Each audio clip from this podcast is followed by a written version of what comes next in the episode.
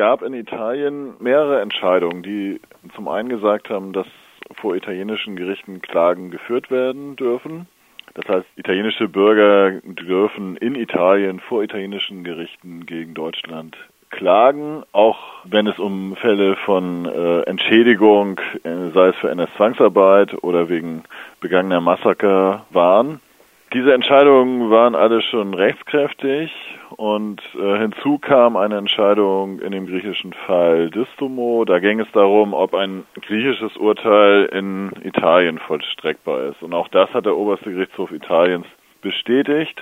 Und mit diesen Urteilen wollte sich die Bundesrepublik Deutschland nicht abfinden, ging zum Internationalen Gerichtshof nach Den Haag, verklagte Italien dort wegen angeblicher Missachtung der Staatenimmunität und der Internationale Gerichtshof gab Deutschland Recht und sagte, das Prinzip der Staatenimmunität, das würde uneingeschränkt weiter gelten und widersprach damit den Gerichten in Italien und Griechenland, die gesagt hatten, nein, dieses Prinzip gilt zwar noch, aber nur eingeschränkt und insbesondere nicht bei Menschenrechtsverbrechen und, und Kriegsverbrechen. Ja, die Bundesrepublik hatte wohl die Hoffnung, dass damit die Sache nun endgültig vom Tisch sei. Das italienische Parlament hat ein Gesetz erlassen, mit dem der Spruch des Internationalen Gerichtshofs in nationales Recht umgesetzt wurde. Und danach äh, war es äh, bis gestern den italienischen Gerichten verboten, sich überhaupt mit diesen Fällen noch zu befassen. Und äh, gleichzeitig äh, in den schon rechtskräftig abgeschlossenen Verfahren wurde der Bundesrepublik die Möglichkeit eingeräumt, ein Wiederaufnahmeverfahren durchzuführen. Das Verfassungsgericht äh, hat sich in rechtlicher Hinsicht mit zwei Fragen auseinanderzusetzen gehabt. Einmal mit der Bindungswirkung solcher internationaler Entscheidungen und zum anderen damit, inwieweit die verfassungsrechtlich garantierten Rechte der eigenen Bürger davon betroffen sind. Und das italienische Verfassungsgericht hat ja in einem kann man schon sagen, ziemlich sensationellen Entscheid, mit dem eigentlich die wenigsten gerechnet hatten, gesagt, das Urteil des Internationalen Gerichtshofs kann nicht umgesetzt werden, jedenfalls so nicht. Die Rechte der Bürger sind nicht berücksichtigt worden. Es muss grundsätzlich jedem Bürger die Möglichkeit gegeben werden, in seinen eigenen Angelegenheiten vor die nationalen Gerichte zu gehen und dort sein Recht zu suchen. Und äh, auch unter der Geltung des Prinzips der Staatenimmunität kann dieses Recht nicht eingeschränkt werden und hat damit eigentlich genau das getan, was wir als äh, Vertreter und äh, Unterstützer der Opfer immer gefordert haben, dass nämlich die Rechte der Individuen berücksichtigt werden müssen und dass das Gericht in Den Haag eben das nicht getan hat. Wird damit das Urteil von Den Haag nicht doch faktisch außer Kraft gesetzt, beziehungsweise inwieweit kann das italienische Verfassungsgericht damit durchkommen? Oder muss dann der italienische Staat das Gesetz nachjustieren und damit kommt der Richterspruch aus Den Haag wieder stärker zur Geltung? Ja, also außer Kraft setzen kann das italienische Verfassungsgericht nur das Gesetz also das Gesetz, was das italienische Parlament erlassen hat, das Urteil aus Den Haag selber nicht. Nur an die Entscheidung des Verfassungsgerichts sind die italienischen Gerichte gebunden. Das heißt, die italienischen Gerichte müssen die Verfahren, die jetzt zum Ruhen gebracht wurden, die nicht weitergeführt wurden, die müssen sie wieder aufnehmen. Dort, wo Klagen abgewiesen wurden, sind neue Klagen zulässig. Dort, wo die Vollstreckung eingestellt wurde, wie im Fall Distomo, müsste die Vollstreckung jetzt wieder ermöglicht werden. Das Urteil aus Den Haag ist formal nicht außer Kraft. Ja, das ist das Gericht der Vereinten Nationen, der UNO. Das konnte das Verfassungsgericht nicht außer Kraft setzen. Aber es hat sich dagegen entschieden, dieses Urteil so umzusetzen, wie es eigentlich von Den Haag intendiert war und hat gesagt, ihr habt bei eurer Entscheidung die Rechte der Individuen, der Bürger nicht beachtet. Ihr könnt nicht einfach nur sagen Staatenimmunität, ohne zu sagen, wie kommt denn der Einzelne zu seinem Recht. Und damit ist ein offener Konflikt jetzt eigentlich da. Wie es jetzt weitergehen wird, das muss man sehen, aber es ist zunächst mal ganz klar, da steht ein Urteil gegen das andere. Du hast gesagt, es ist nicht ganz klar. Gibt es schon Erwartungen, vielleicht äh, Wahrscheinlichkeiten, wie Deutschland reagieren wird? Die Bundesrepublik hat sich an diesem Verfahren jetzt vor dem Verfassungsgericht gar nicht beteiligt. Das hat mich auch ein bisschen überrascht, dass sie das einfach so laufen lassen. Denn bislang war es so, dass ein Vertreter der Bundesrepublik immer in Italien vor allen Gerichten aufgetreten ist.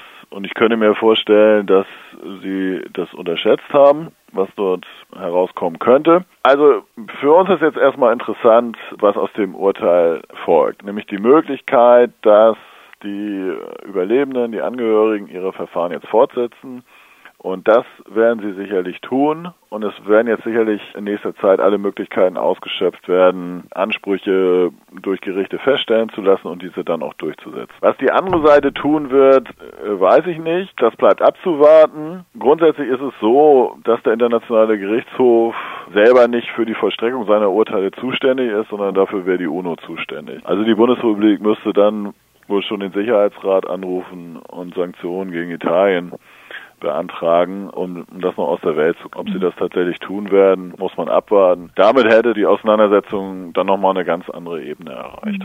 In Griechenland wurde ja der Weg gegangen über politische Drohungen, die auch über die wirtschaftliche Schwäche Griechenlands ihren Ausdruck gefunden haben, der dann stark genug war, um die griechischen Gerichte tatsächlich zum Einlenken zu bringen. Ist sowas nicht auch bei Italien denkbar, was ja auch wirtschaftlich nicht besonders gut dasteht, dass Deutschland einfach da seine wirtschaftlich-politische Macht spielen lässt? Ja, das passiert ja auch schon. Also Italien hätte gar nicht zugestimmt, sich in Den Haag verklagen zu lassen, wenn Deutschland nicht Druck ausgeübt hätte. Das ist ganz klar. Ohne Zustimmung Italiens wäre dieses Verfahren gar nicht zustande gekommen. Einen solchen Hebel wie im Fall Griechenland hat die Bundesrepublik allerdings nicht, weil die griechische Regierung konnte die Vollstreckung verhindern, weil es einen entsprechenden Passus in der griechischen Zivilprozessordnung gab. Die italienische Regierung kann nicht eingreifen und den Gerichten sagen, äh, ihr dürft nur in dieser oder in dieser Weise entscheiden oder ihr dürft hier nicht mehr entscheiden. Das geht verfassungsrechtlich nicht. Und ich denke auch nicht, dass das italienische Parlament hier die italienische Verfassung außer Kraft setzen wird, weil das müssten sie ja schon tun. Sie müssen, sie müssen sozusagen das Rechtsstaatsprinzip, also das Prinzip des gesetzlichen Richters, des Zugangs der Bürger zu den Gerichten, das müssten sie ja außer Kraft setzen oder relativieren, wenn sie eine andere Entscheidung haben wollten. Das kann ich mir alles ehrlich gesagt kaum vorstellen. Es kann natürlich sein, dass in den einzelnen Prozessen, die jetzt kommen, die Bundesrepublik argumentieren wird, dass der Spruch des IGH höherrangiges Recht ist im Vergleich zum Verfassungsgericht. Aber ich glaube eher, dass die italienischen Gerichte dem folgen, was das Verfassungsgericht sagt. Und ja, man wird abwarten müssen, wie, wie der Konflikt dann letztlich entschieden wird. Ich glaube schon, dass die Bundesregierung alles versuchen wird, die italienische Regierung unter Druck zu setzen. Äh, nur ich habe die Hoffnung, dass es ihnen nicht so gelingen wird, dass tatsächlich auch die italienischen Gerichte zugunsten Deutschlands entscheiden. Denn das haben sie die letzten zehn Jahre nicht getan. Und sie haben sich immer sehr konsequent gezeigt, was also die Durchsetzung des Rechtes der Individuen angeht.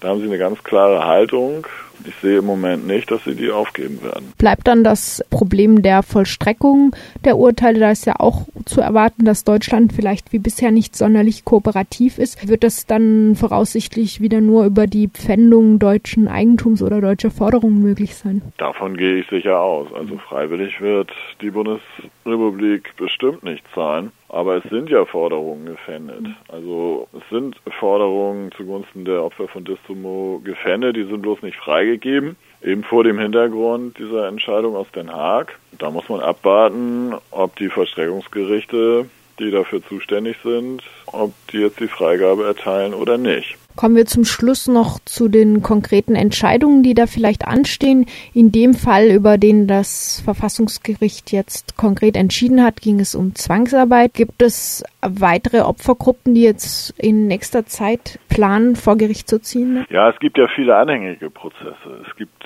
von vielen ehemaligen NS-Zwangsarbeitern, insbesondere ehemaligen Militärinternierten, die aus dem Entschädigungsfonds der EVZ keine Leistung erhalten haben. Da gibt es viele anhängige Verfahren, die alle im Moment nur ruhen und die werden sicherlich wieder aufgenommen werden. Der zweite Komplex, das betrifft die äh, Opfer von Massakern in Italien. Die haben zwar überwiegend nicht zivilrechtlich geklagt, aber denen wurden im Rahmen von Strafprozessen Entschädigungssummen zugesprochen. Also in verschiedenen Verfahren, die gegen deutsche Täter in Italien geführt wurden, haben die Gerichte Entschädigungssummen festgesetzt, und zwar nicht nur gegen die Täter selber, die dort verurteilt wurden, sondern auch gegen die Bundesrepublik Deutschland. Da besteht also die Möglichkeit der Vollstreckung in deutsches Eigentum. Und der dritte wichtige Fall ist eben der Fall Distomo, der ja vor italienischen Gerichten auch eben anhängig war. Und es gibt ein rechtskräftiges Urteil aus dem Jahr 2008, das sagt, dass